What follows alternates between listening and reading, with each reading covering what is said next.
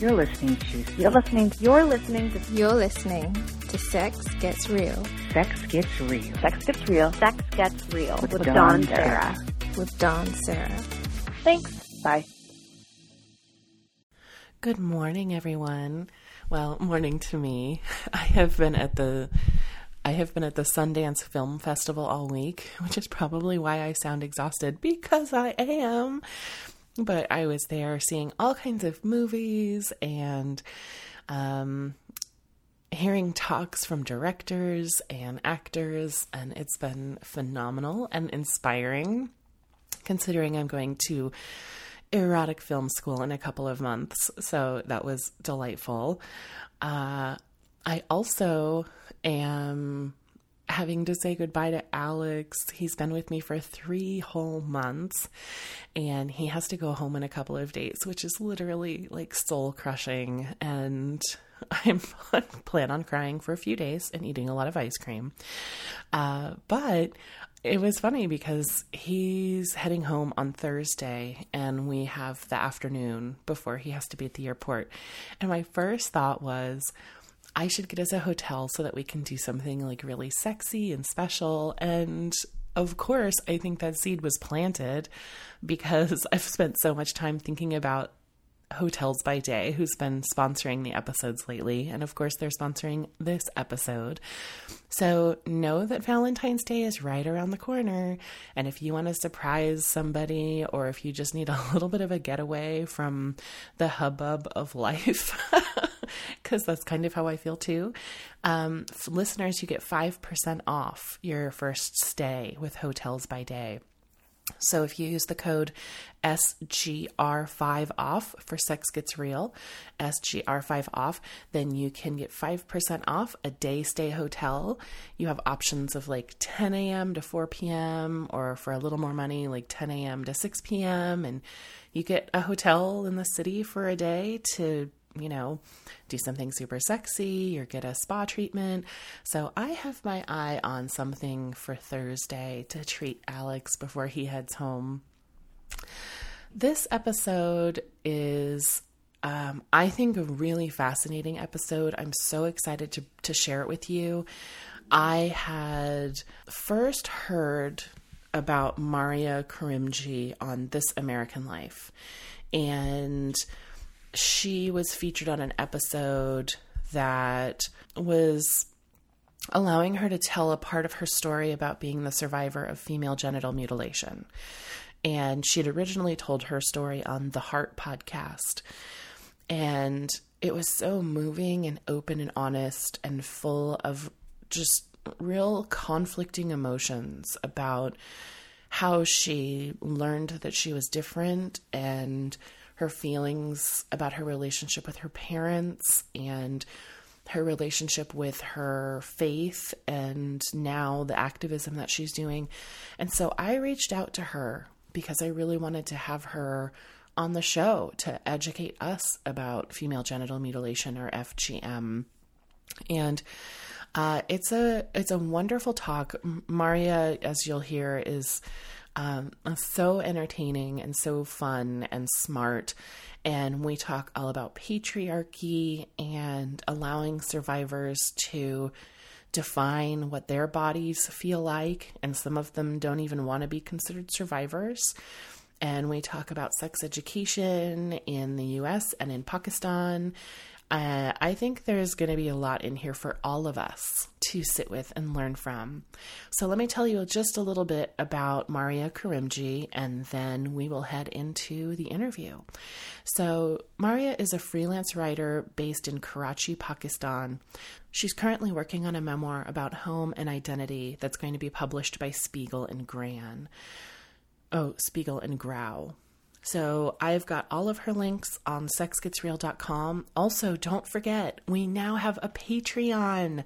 The show's been around for exactly three years, and I've received so many questions from all of you over the years on how to support the show, and now you can. So if you go to patreon.com slash sex gets real, the lowest reward is a dollar, uh, and then it moves up I am publishing content over there that uh, Patreon viewers can see. That's not getting published anywhere else. I've got some really fun rewards that are going to allow you to vote on the questions that I answer and give you exclusive access to getting your questions answered ahead of everyone else. So um, please go over and check it out. Patreon.com slash sex gets real. I'm always saying pay for your porn, so maybe it's okay for me to get paid for the show. so anyway, thank you so much. And here is my interview with Mariya Karimjee on FGM. I am so excited to welcome you to the show, Mariya. How are you? Good. How are you? I'm wonderful. Um, I know we've been discussing and planning this chat for a couple of weeks. And of course, what brought me to you, like so many others, was your incredible story that you shared on the Heart uh, podcast and also on This American Life about your experience with female genital mutilation. And so I would just love to start with the basics. My assumption is most of the listeners probably have some basic understanding of what FGM is, but I would love it if you could share um, just kind of some basics about what it is and any little facts that you know, because I know you're pretty involved with activism. So, female genital mutilation or female genital cutting um, is exactly kind of what it sounds like. It's any cut um, to the female genital area, and the World Health Organization defines it as such. Um, they have like three different kinds, and they, it, you know, it goes from a small cut to the hood to an entire removal to the clitoris to what's referred to as infibulation, which is where they actually sew the um, vagina shut.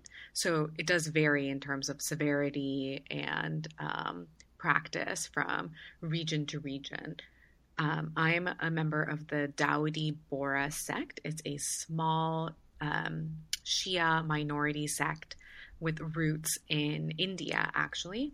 And there's probably close to like a million of us in the world. We have a huge diaspora community. So there's Dawoodi Bohras in Australia, in Pakistan, in the United States, in the UK, um, in East Africa.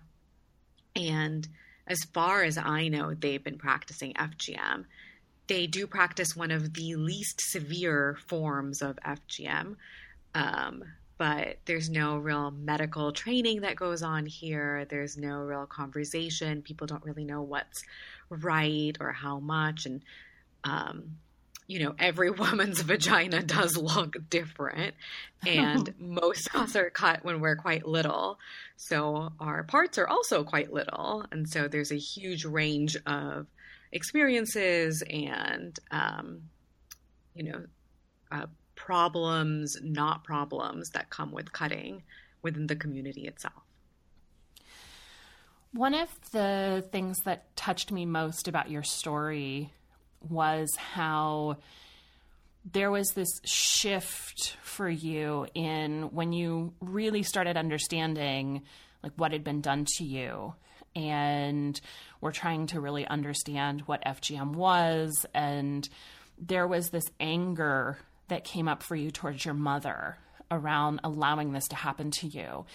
And then after having some conversations and realizing later that your mom really didn't want this for you, but ended up ultimately kind of not really having a choice in doing that. And so that kind of change in the relationship and and really kind of realizing um, where your your mom had been in her own experiences both with her body and in in dealing with a, with her daughter which was you. And i just found that so like touching and beautiful. And i'd love to know like at this point now that you've been globalized as someone with this story that's been shared over and over and over again like how has that transformed your relationship with your mother around this particular topic in your bodies um, you know, it's really interesting. Um, my mother was recently at a wedding in Pakistan. Um, weddings in Pakistan are like very Bollywood style. They go on for days. There's tons of people. Um, you get to see people that maybe you know you know of or who know of you that are emboldened to come speak to you. And my mother was talking to someone who um, she's like, "Oh, you have kids. What do they do?" And my mother kind of offhandedly mentioned that her daughter was a writer, and she's like, "Oh, what name does she write under?" And my mother said my name, and the woman said, "Oh, your daughter did that podcast." And initially, my mother got really hesitant. She was like, "Oh man, like just put my foot in it. Like I'm gonna get yelled at from a member of the Bohra community." And this lady starts motioning her husband over to her. And her husband comes over and she's like, This woman's daughter is the one who did the podcast. And then both of them just started congratulating my mother on like how how proud they were that like she had been brave enough to let me speak. And then um and I saw my mother after two months for the first time today actually. And this is the first story she told me, like um at three o'clock in the morning when she came to pick me up from the airport. It's like it's so funny because I I feel like I forgave her. And she didn't necessarily like come into forgiving herself, but so much of the larger world has absolved her of what she considers her sin. And so many of the interactions that she has now with so many strangers are them like telling her how amazing and brave and strong that she is. And i think that that has made it easier for her to talk to younger women about not getting this done, to talk to our own family members. So that I think like her own private kind of activism has changed um, our relationship a little bit. In the beginning, I was just very nervous that she wouldn't forgive me for kind of putting her out there. At the same time, you know, I do talk about my mother and her sex life on the This American Life podcast and on the Heart podcast. I, I kind of talk about how maybe she didn't have like the greatest, most positive sex life. And um and weirdly, this is what her friends are the most upset with me for.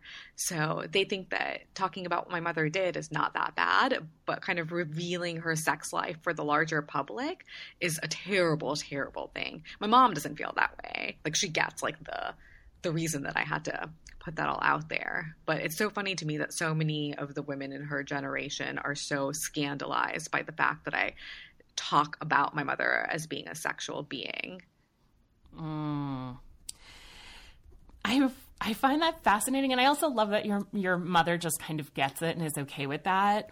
And I think that's interesting too, just because I've also read some of your pieces around how because Pakistan is so still very like patriarchal, uh, and sex education is pretty much absent from schools, and that it's really largely taboo still to have any conversations about the act of having sex.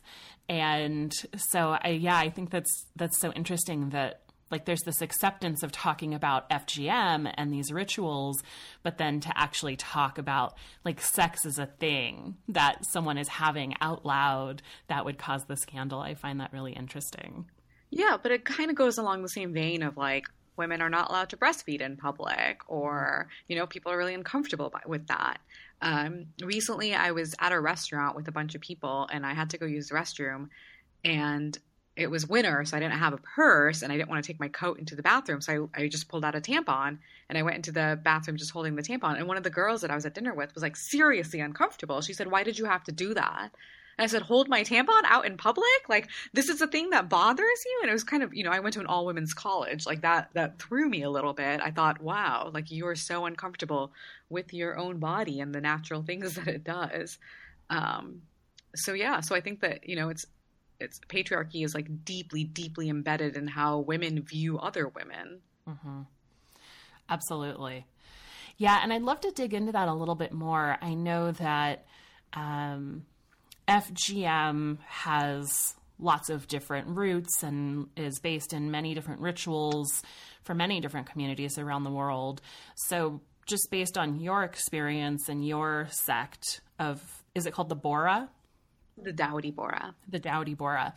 Um, what are the reasons that that they subscribe to FGM, and and why does it continue, or do you feel like it's shifting and that fewer people are are engaging in the practice now? I mean, I, I come from such a privileged background in that, you know, I have a college degree. My father has a college degree. most of the people that I interact with within the sect are well educated, are going for careers like lawyers and accountants, etc. And so I think the level of conversation that I'm able to have with them about FGM comes from this very progressive kind of mindset, um, which also is, you know, at the same time, I think that it gives me an unrealistic idea of how progressive everyone else is. I don't know how how much the larger community is thinking about this in the same way that we are. But for the people that I've been interacting with, they do seem a little more hesitant to do the procedure. Mm. Um, what I have found so interesting is that until I and other activists started speaking about this within the faith openly, men were almost entirely removed from the process. So it's like women were doing this to other women, and women were doing like the heavy lifting of justifying it to their daughters or their daughter-in-laws, etc. They would, or even their granddaughters. They would say this is necessary. It's part of our religion, and that in and of itself was used as one of the larger justifications. It is part of our religion that you can question something just because it was like part of um, our faith. And then the second part was why is it part of our religion? And then they would counter that with because it's used to curb the sexual desires of women. And so many women that I've spoken to have said that that they have heard this as the justification. It kind of begs the question, like, do you believe that women's sexual desire is so out of control that you need uh-huh. to cut a part of their body off? Like, is that really something that you believe? And, you know, I don't know if 16 year old girls are able to ask that question of their mothers or their grandmothers. I don't know if people are thinking that hard about why it is that women want to curb other women's sexual desires. What is it about a woman being in charge of her sexuality and her own pleasure that's so threatening to so many people? And that, and I think that is, you know, one of the the effects of patriarchy is that we our fundamental belief system is that women are not entitled to pleasure during sex. And that's something that so many women all over the world, you know, whether or whether or not they've been cut or not, are taught to believe that a man's pleasure comes first, that their pleasure is secondary, that acting solely on, you know, sexual desire is bad, and so on and so forth. That they don't think twice about the fact that they're taking a seven year old girl and this is i mean it's child mutilation like let's mm-hmm. you know and you know having them be cut in order to prevent them being in charge of their own sexuality so yeah i would say it's patriarchy but it's a insidious patriarchy that that is generations deep and something that i'm not sure that that many women in my sect have the language really to mm-hmm. kind of delve into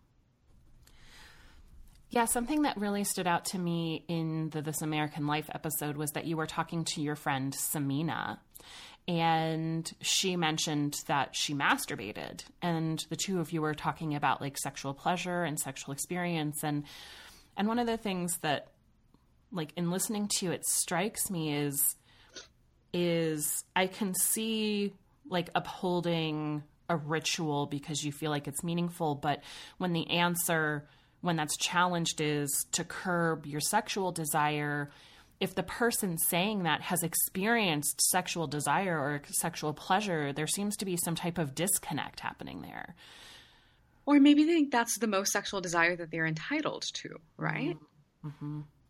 like if you are if sex is not awful and painful for you and you were cut, then you're not going to think twice about what's happening to your daughter because your experience is that you're still getting an adequate amount of of pleasure from sex.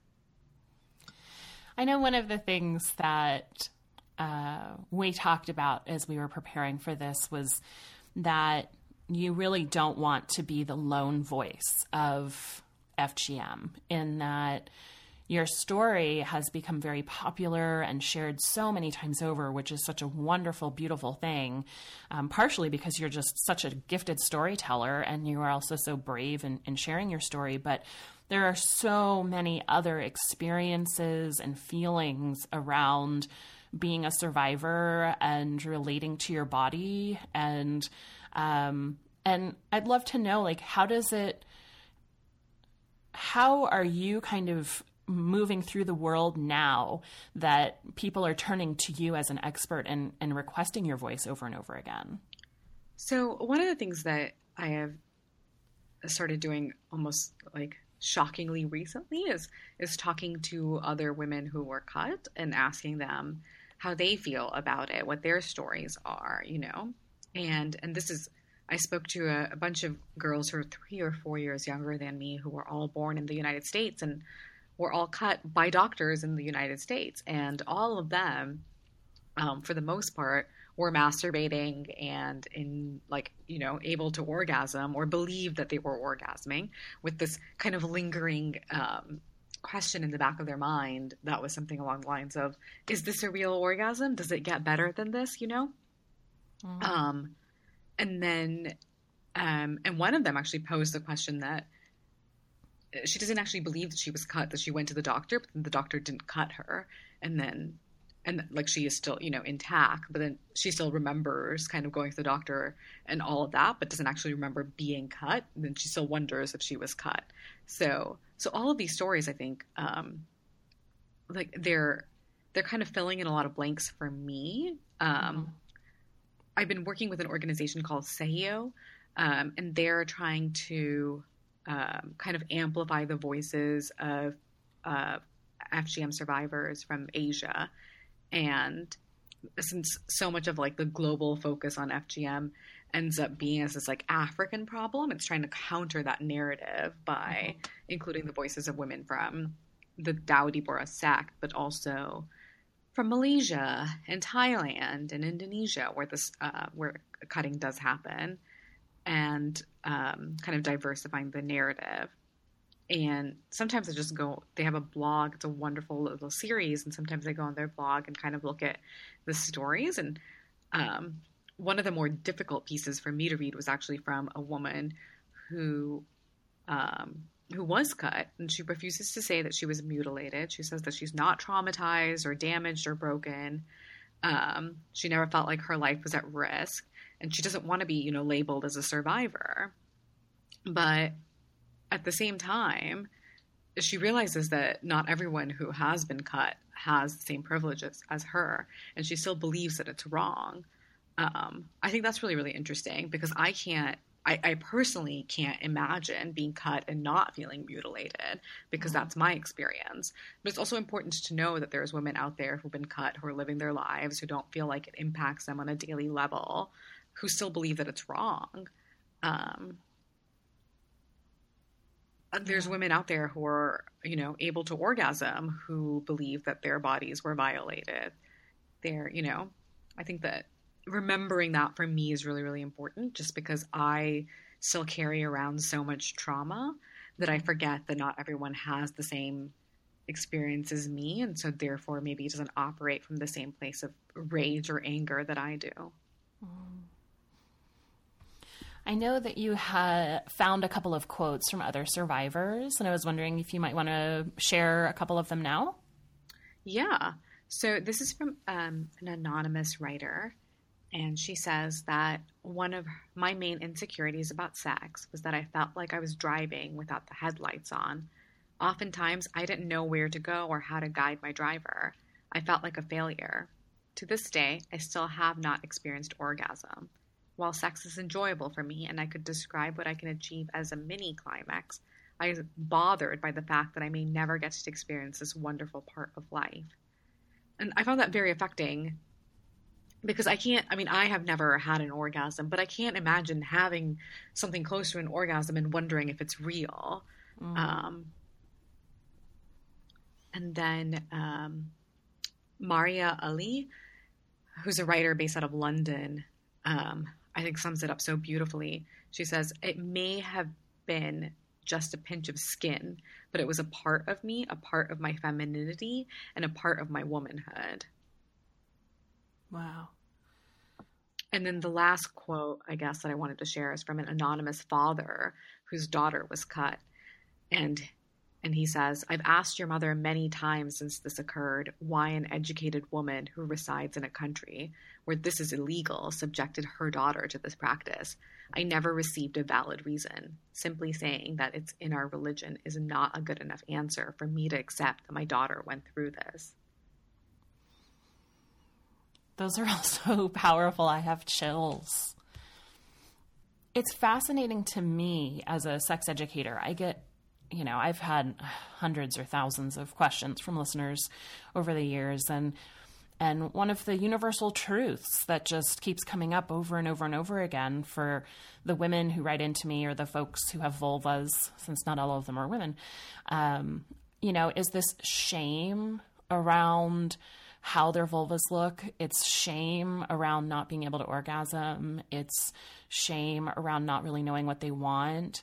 And it's just, I don't know, it's it's fascinating to me that there's just seems to be kind of this this systemic like shame and fear of our bodies and misinformation and then to add on to that someone taking something from your body that you did not choose for yourself. And i know that like intersexed individuals often feel this when they're and you know as a youngster forced to have certain types of surgeries so that they conform to how their bodies are you know quote unquote supposed to look but to not be given the choice um, in how your body is treated and and what happens to it is just like so heartbreaking. And yet to hear also stories of women and survivors who are finding their way to pleasure and finding their way to accepting their body and not even necessarily feeling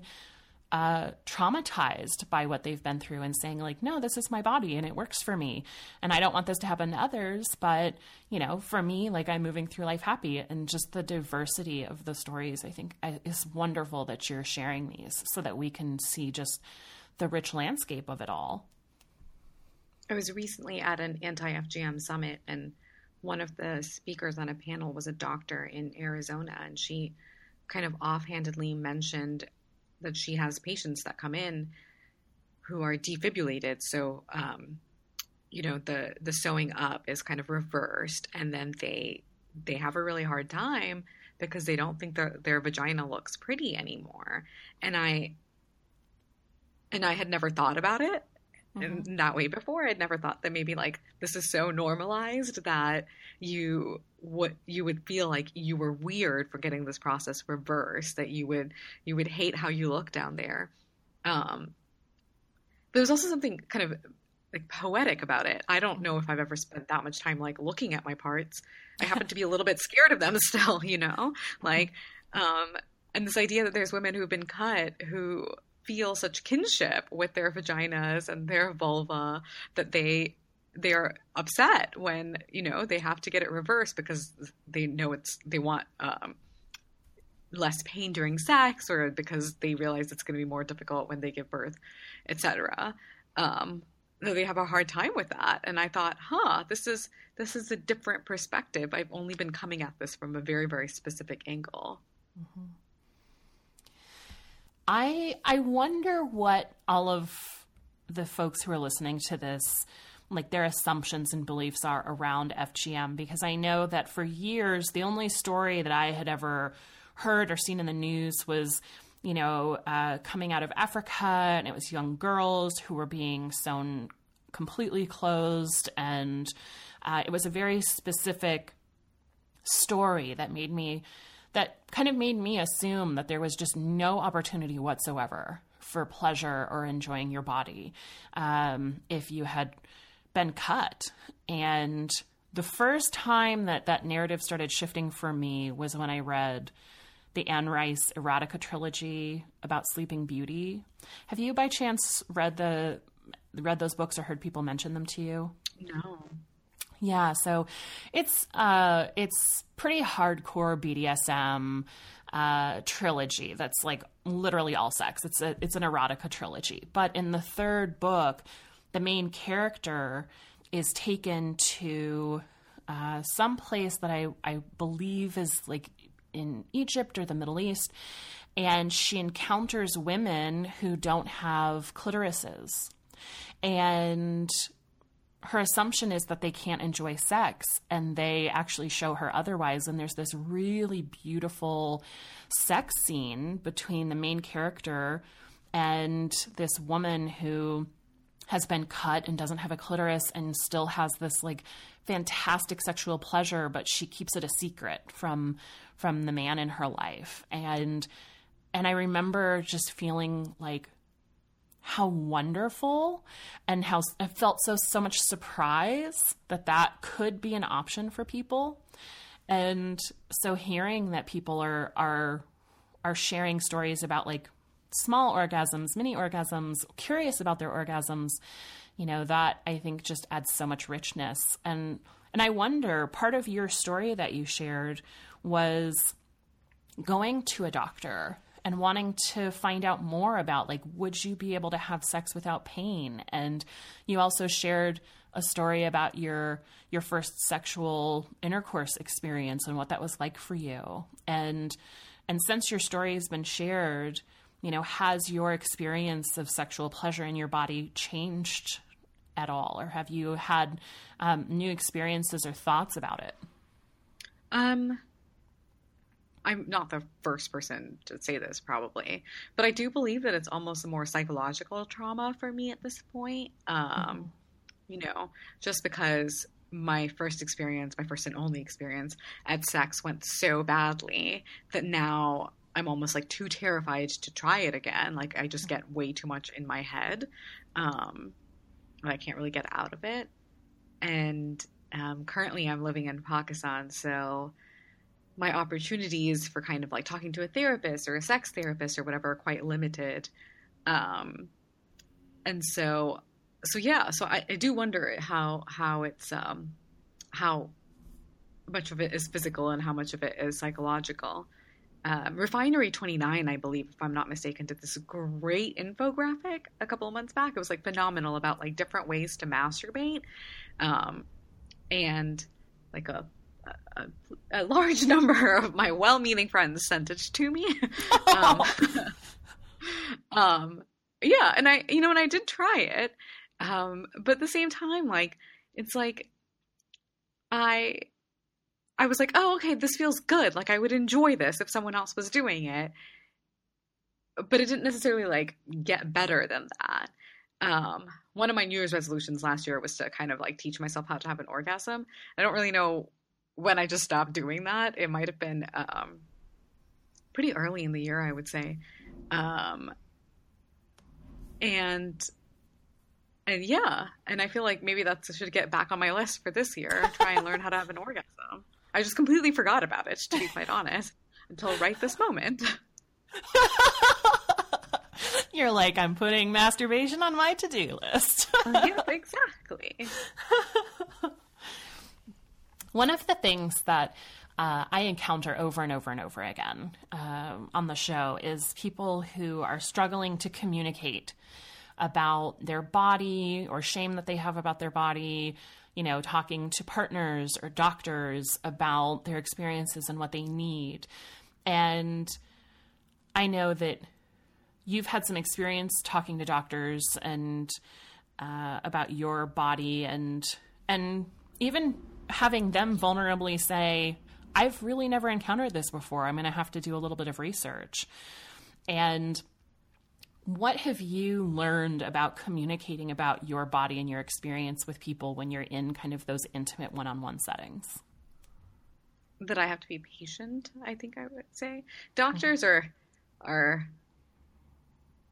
I don't know. I would say the doctors believe, I think, a lot of the time that they are gods or that they are perfect and they know everything and they go into a room and um, I don't know if they love being questioned or love it when patients have a perspective that's not like their own. Um, and so I think that being patient has been something that I'm I'm working on with doctors. um, yeah, I just I just remember speaking to um, an OB uh, GYN recently who who tried to tell me I mean, she didn't really try. She just straight up told me that she had seen like women from Somalia who were like far worse off than me, so I shouldn't worry about it. And I, I really do believe that she like thought that she was doing me a favor by telling me this, and I, I almost wanted to like punch her in the face. And yeah. I just kept telling myself that that she really believed that she was being helpful, that she didn't necessarily know how condescending and alienating what she was saying was. Yeah. So well, on that but topic, I think yeah, I think the doctors in general could get a whole lot more sensitivity training. But yeah, yeah, not only doctors, but I'm sure all of us. You know, I mean, um, I, I think that all of us need more practice, whether it's fat phobia or ableism or you know any of the oppressive isms that we encounter you know, this kind of like othering that can happen so easily. And I know that I've probably done it a thousand times already during this talk, but um, I would love to know, just based on your experiences and also your conversation with other survivors, like how can we, like as a society and a culture, better support survivors of FGM? I think that allowing us to have our own ideas about whether we're traumatized or whether we even consider ourselves survivors or whether we still believe that we're victims, like how we define our own experiences is really, really important. I think that there's a a larger push in the world to kind of pigeonhole everything into a you know nice little easy narrative of oppressed muslim women or oppressed african women and them like rising up against the tides or whatever and i don't know if that that experience is true of everyone and i've also found um, for my sect specifically, what's so interesting is that there's a lot of people who believe that FGM is wrong, but they don't believe that the entire sect as a whole is like flawed or bad. That's a little bit how I feel, right? Like I'm not able to separate this awful thing that they have done to me from like every other thing that they've ever done. Other people are able to separate that out, and and I find that I sometimes alienate people who believe that FGM is bad. Um, because I'm so against the sect that I don't allow them to engage in conversations about how much they hate that they were cut um, while still wanting to remain a part of the sect. Does that make sense? Uh, so I think yeah. that that's also really important is just pausing to, and for me, that's really hard because my experience is so integral to how I now see myself um, it's hard for me to like make room for people who don't feel oppressed, who don't believe their lives were like stolen from them, who don't think that it was that big of a deal, you know. Um, and so, so yeah, I think that's like one of the biggest things is to allow the person who's been cut, allow the person who defines herself as a survivor to get to define herself. Mm-hmm. There was a study out of Egypt that showed with increased education, rates of FGM dropped pretty significantly. And I'm wondering where can we start as a culture to get better education or to change the dialogue that's happening so that we can really get rid of FGM. I mean, where where do these conversations have to start and how can we make an impact? Well, for starters, I think that there's an overarching narrative from the Western world about like the Muslim world and like women and sex, right? I think that like all of us are supposed to be sexually oppressed, period, the end. Um, you know, we're not necessarily like liberated in the same way that Western women are supposed to be. And that kind of narrative kind of permeates a Western understanding of women in the Muslim world. And I think that for starters is already problematic.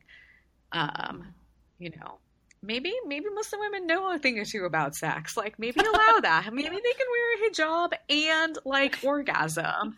You know, and then maybe those two things can be true at the same time. I just I don't believe that a lot of people believe that. And when I ask them these kinds of questions, they look at me like I'm an alien from a different planet. Um, I just, you know, those two things, they can be religious, they can read the Quran, they can pray five times a day, and they can have like insane, dirty, filthy sex. Like they can do it. Mm-hmm. Um, and so I think just like letting that narrative die out that that women are oppressed just because um, of the way that the Western world has defined oppression mm-hmm. is a good place to start.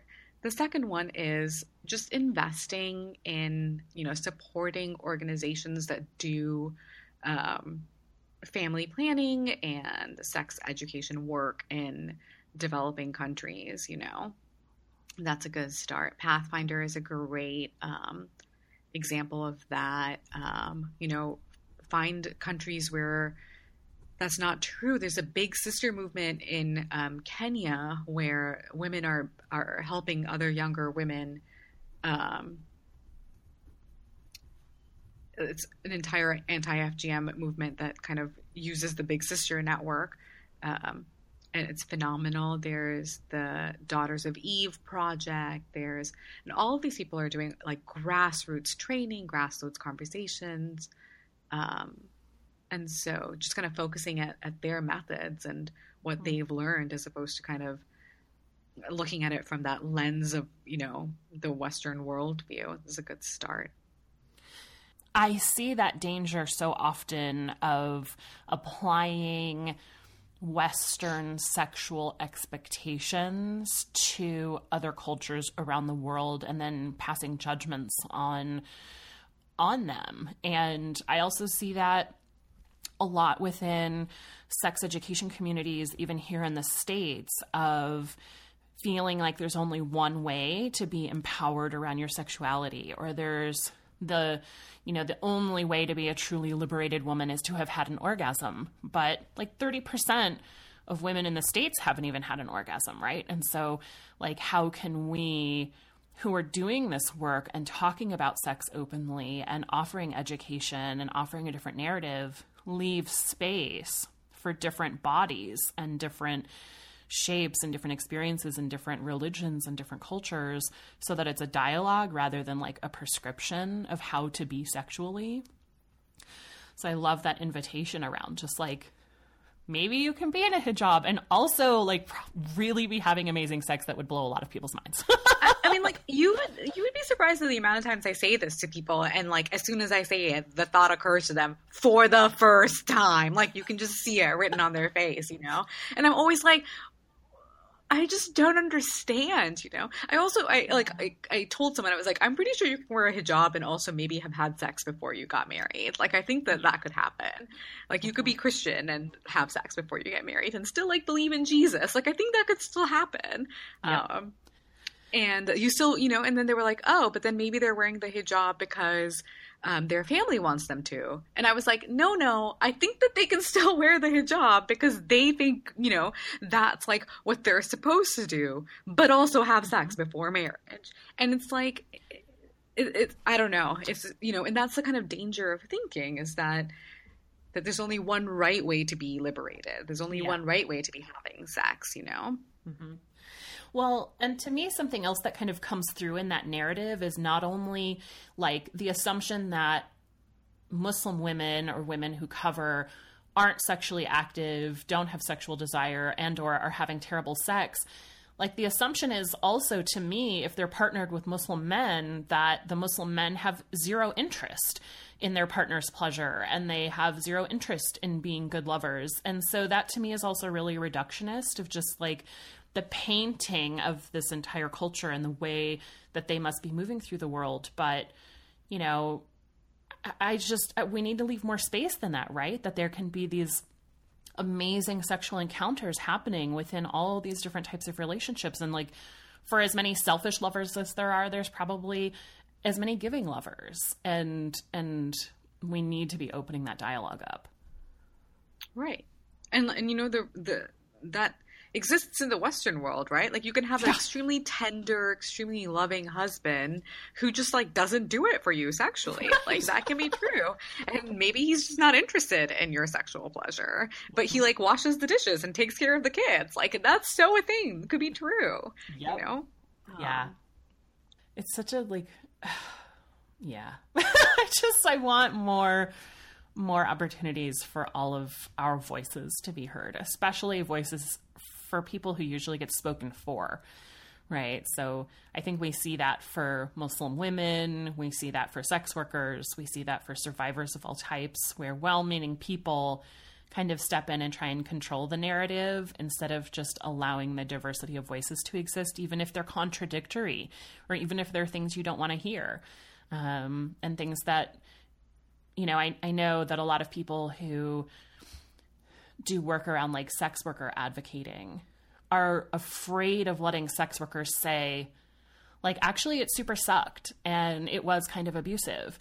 And they are afraid those narratives kind of damage the work that's being done. And so they try to silence them and and so allowing for people who have been through FGM to say they don't feel like they're survivors because they've never been traumatized and like allowing that to be a truth yeah. Or also, you know, at the same time, women who have been cut who don't feel like they have like gotten to the part where they they have survived anything that they're still kind of living through their trauma. Like don't like Mm-hmm. don't force them to like come up with a nice little like fun word um to define themselves. Like let them Mm-hmm. just be women who are cut for a little longer before they're like victims or survivors. yeah something you said earlier that really shocked me well, I don't know if shock's the right word, but like it just kind of made me like, what? Is I know that, uh, or correct me if I'm wrong, but I believe that FGM is legal in Pakistan. Is that true? It's not it's not illegal. It's not illegal. Okay, so it's kind of just this middle area. But to hear that you've talked to people who were cut in the United States, is this happening inside of communities by people who are kind of like leaders of the community or is this being done by like licensed doctors? That that shocked me a little bit. My my understanding is that it was done by licensed doctors. Which you know, like like I don't know, if you're gonna force your daughter to be cut, would I rather you go to someone who like understands anatomy or would I rather it be like putting your daughter on a plane and sending her back to Pakistan or India and finding like the the lady in you know yeah. who cuts and so on and so forth. Does that, does Yeah. that make sense? Like, I, like Totally. I'm, not, I'm not advocating for No. one over the other, but I kind of am. I'm thinking like, and, and that Yeah. you know, when I those, did those interviews, I'm sorry, I'm like losing my words in my excitement. But when I did those interviews with those girls, what was so striking to me is that one of them was just kind of like, I just think I wasn't cut. Like, I think the doctor just saved me, you know, and I. Mm. And I just wonder, I'm like, maybe you're telling the truth. And that is something that like you know what if you're a doctor and you look at a, a seven year old girl and you're you're thinking oh my gosh like i would do so much damage from the scalpel because of what is actually showing up here because of everything being tiny or her vulva being this way or her hood being so you know small. Yeah and then just opting not to do it as opposed to feeling pressured to do it because they're not a licensed medical professional. Mm-hmm. Yeah, I I agree with you that if if this procedure is going to be done, let let it be done in a sterile environment by someone who has training in anatomy and how to use the tools, right? That's the safer alternative to being in somebody's living room and having it done on their floor. But also this interesting story of like yeah, maybe maybe there are doctors out there who are saying they're doing the thing, but actually not. And and then what does that mean, right? To the to the little girl and also to the family. You know, will they ever find out? Will that ever become known? And and what kind of a dynamic does that create? That's really fascinating to me. yeah Wow. One of the things that I've found kind of amusing about having a podcast is that, you know, of course, people can Google me, and so much of the podcast over the years has been me talking about my own sexual experiences and sexual failures and, you know, like all the ways that I've done all of these bizarre, wonderful things. And I know that you have talked about how at this point in your life, anybody can Google you and find out your whole story and and has dating been different for you since your story came out? Have you dated at all or have you just been so busy that hasn't been something that you've had time for? You know, what's that been like navigating that space? So it's actually really interesting because yes, people can Google you and they will. Um, you say you're on Tinder and you say your your name is your first name is Mariya and you're a writer in Pakistan. Like ninety nine percent of men are going to Google Mariya Pakistan writer and then they're going to get to my story. Like it will happen.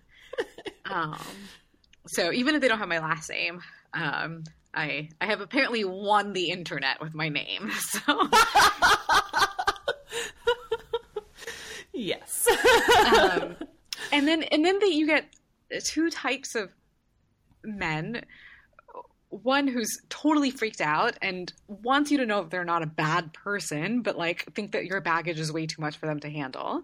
Baggage that you didn't tell them about that they just found by themselves. Um, and then you get the guy who thinks that his magic penis will like fix you and all of your sexual trauma. Um, no. and and honestly, like from online dating, I just have not met um someone who doesn't fall into one of those two categories.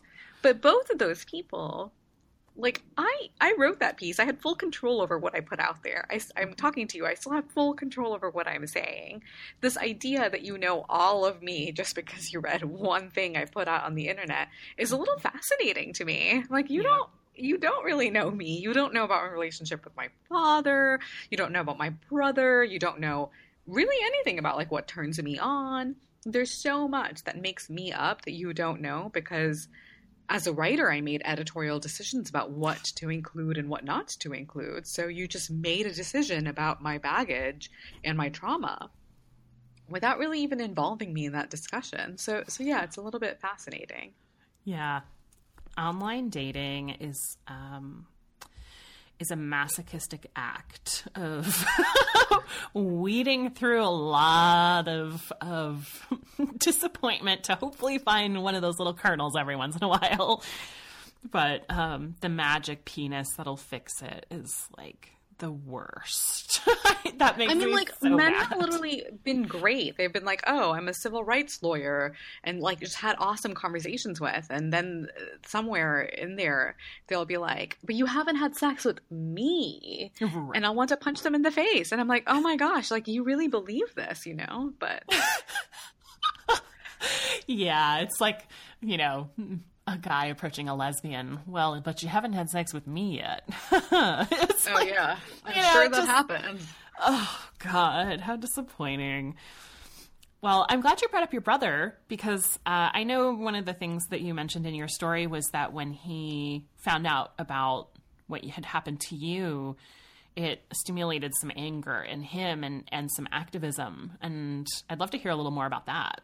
Oh yeah, my brother is awesome. He is he's the best little human. Um he takes a while to kind of metabolize information is how I would put that. And for the first couple of years after he learned about FGM and that it happened to women that he cared about, he kind of really just wanted to have the conversations from within the community. He he is a man of faith is how I would put it. Like he believes deeply and strongly in God and in um, and at that point, he saw a lot of benefits to the community aspect of our religion. He wasn't necessarily against organized religion.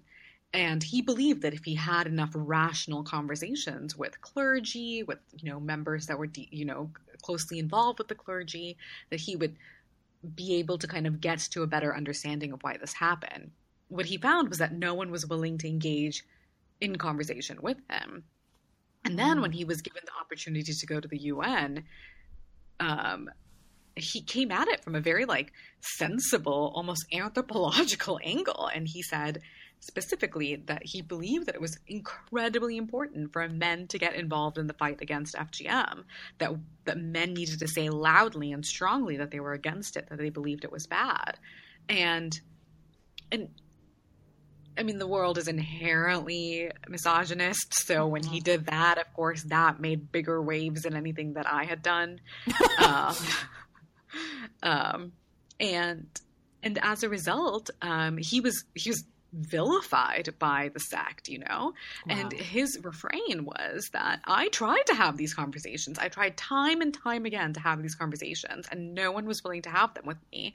And then finally, I just did this because I really do believe that it's barbaric. Um, and um, and and you know now he's kind of grappling with the fact that of a religion that he loved so much, a, a community that he had believed in so strongly, is deeply inherently flawed, and that has been really difficult for him. but at the same time, he believes so strongly and so purely that FGM is wrong Mhm. that um, he can't really like forgive the sect for how they've handled this. So Yeah. Wow. Well, I hope that he finds a way through that that feels um, that feels good, so that he can maintain that connection to his faith, but also continue, you know, using his voice and his privilege and his his power to, you know, have these important conversations and to ask other men to to step up and ask these questions. I mean, that quote that you shared from the father of of a an FGM survivor and kind of his his thoughts about what had happened. You know, that to me is also a really really powerful part of the story. How has your father reacted to all of this? my father, um, he he feels really really bad, um, like really really bad, like and you know like just objectively like this was terrible. Um, it's funny because he read that that um, initial piece called "Damage." He read Mhm. that and he walked away from that, um, really conflicted, and then finally asked for forgiveness, which I didn't even realize that he like like got that he was kind of complicit in that. Like I and so the fact that he saw himself as responsible for what had happened and then asked for forgiveness, I thought was um, pretty remarkable. At the same time, he and my mother have both been exceptional at supporting both my brother and I in kind of taking this fight to the next level to like be public, you know, in the fact that we think this is wrong. Um, my my father has been told by some of his friends that he needs to stop sharing what we do online, etc., because it looks bad, and he has he hasn't really stopped. Um, you know, he's still very very proud of us. My mother as well. She doesn't share anything on social media, um, but is quietly having those kinds of conversations. So I think both of them Hmm. are are trying to find like the best way forward. Has your father talked at all about what his experience was during the time that you were cut? Like, was he aware of the conversations happening? Was he aware that this was about to be done or was recently done to you? Or was this really something that was kept within the women of the family and he just kind of had a vague idea that it might happen at some point? from what I understand from what he and my mother have said at separate occasions, is that my mother did go to him. She said, I need you to back me up in this fight against your parents. And he was just kind of like, meh, um, because he didn't necessarily understand the severity of what my mother was asking for, or he just didn't want to pick a fight with his parents. Like, who knows what his reasoning was at the time, but. But he was Mhm. just kind of like you. I don't think that he was like you're not allowed to like fight for our daughter. It was more like please leave me out of this. Um, is my understanding of it and and i don't i haven't necessarily asked specifically um just because i don't want either one of them to feel like accused Yeah. That is what i pieced together Yeah. So I have two last questions for you. The first is I know that there are so many amazing things going on in your life and that your your FGM experience is such a tiny percentage of, of who you are and what you're working on. So first I'd love to know kind of like what's next for you, what's coming up for you, what are you excited about? Um so spiegel and grau which is an imprint of penguin random house just bought my memoir. So that's pretty exciting. I haven't finished writing it quite yet. So um they bought it on partial. But um yeah so i'm working on finishing that up and i'm like really really excited. I um have always wanted to write a book and of course the fgm story will be a part of it but it's more about family and immigration and identity and belonging and how we define ourselves as being from a place or what we decide our home is um so so yeah so that's what i'm excited about and that's what i'm currently working on Congratulations. That's awesome. Yeah. I loved reading about um, your move to Houston when you were a kid and how desperately you wanted like the Christmas tree and just kind of that process of like, of, of being in Houston and having these these new experiences and your parents getting that Christmas tree and um, so I'm looking forward to reading your memoir and just like digging more into some of those stories. That's awesome. I mean, it's like the most exciting thing that I've ever done, so I'm like a little bit biased, but Yeah. like I said, I'm still writing it, so it might be a little while. Is there anything else that you're working on, or is your most of your attention right now like I've got to write this memoir? Um, yeah, that. Uh, I just I don't necessarily freelance when I'm not in Karachi, but I just got back. I have a a couple of like half baked story ideas that I kind of want to see if there's a fresh angle on. Um, most of them are women's rights stories, so. Um, one is kind of looking at forced conversions of young Hindu women who are kind of kidnapped as like children and then married off to Muslims and kind of forced into conversion. Um, and the other is a, a deeper investigation into the legal implications of our very shoddy rape laws in this country.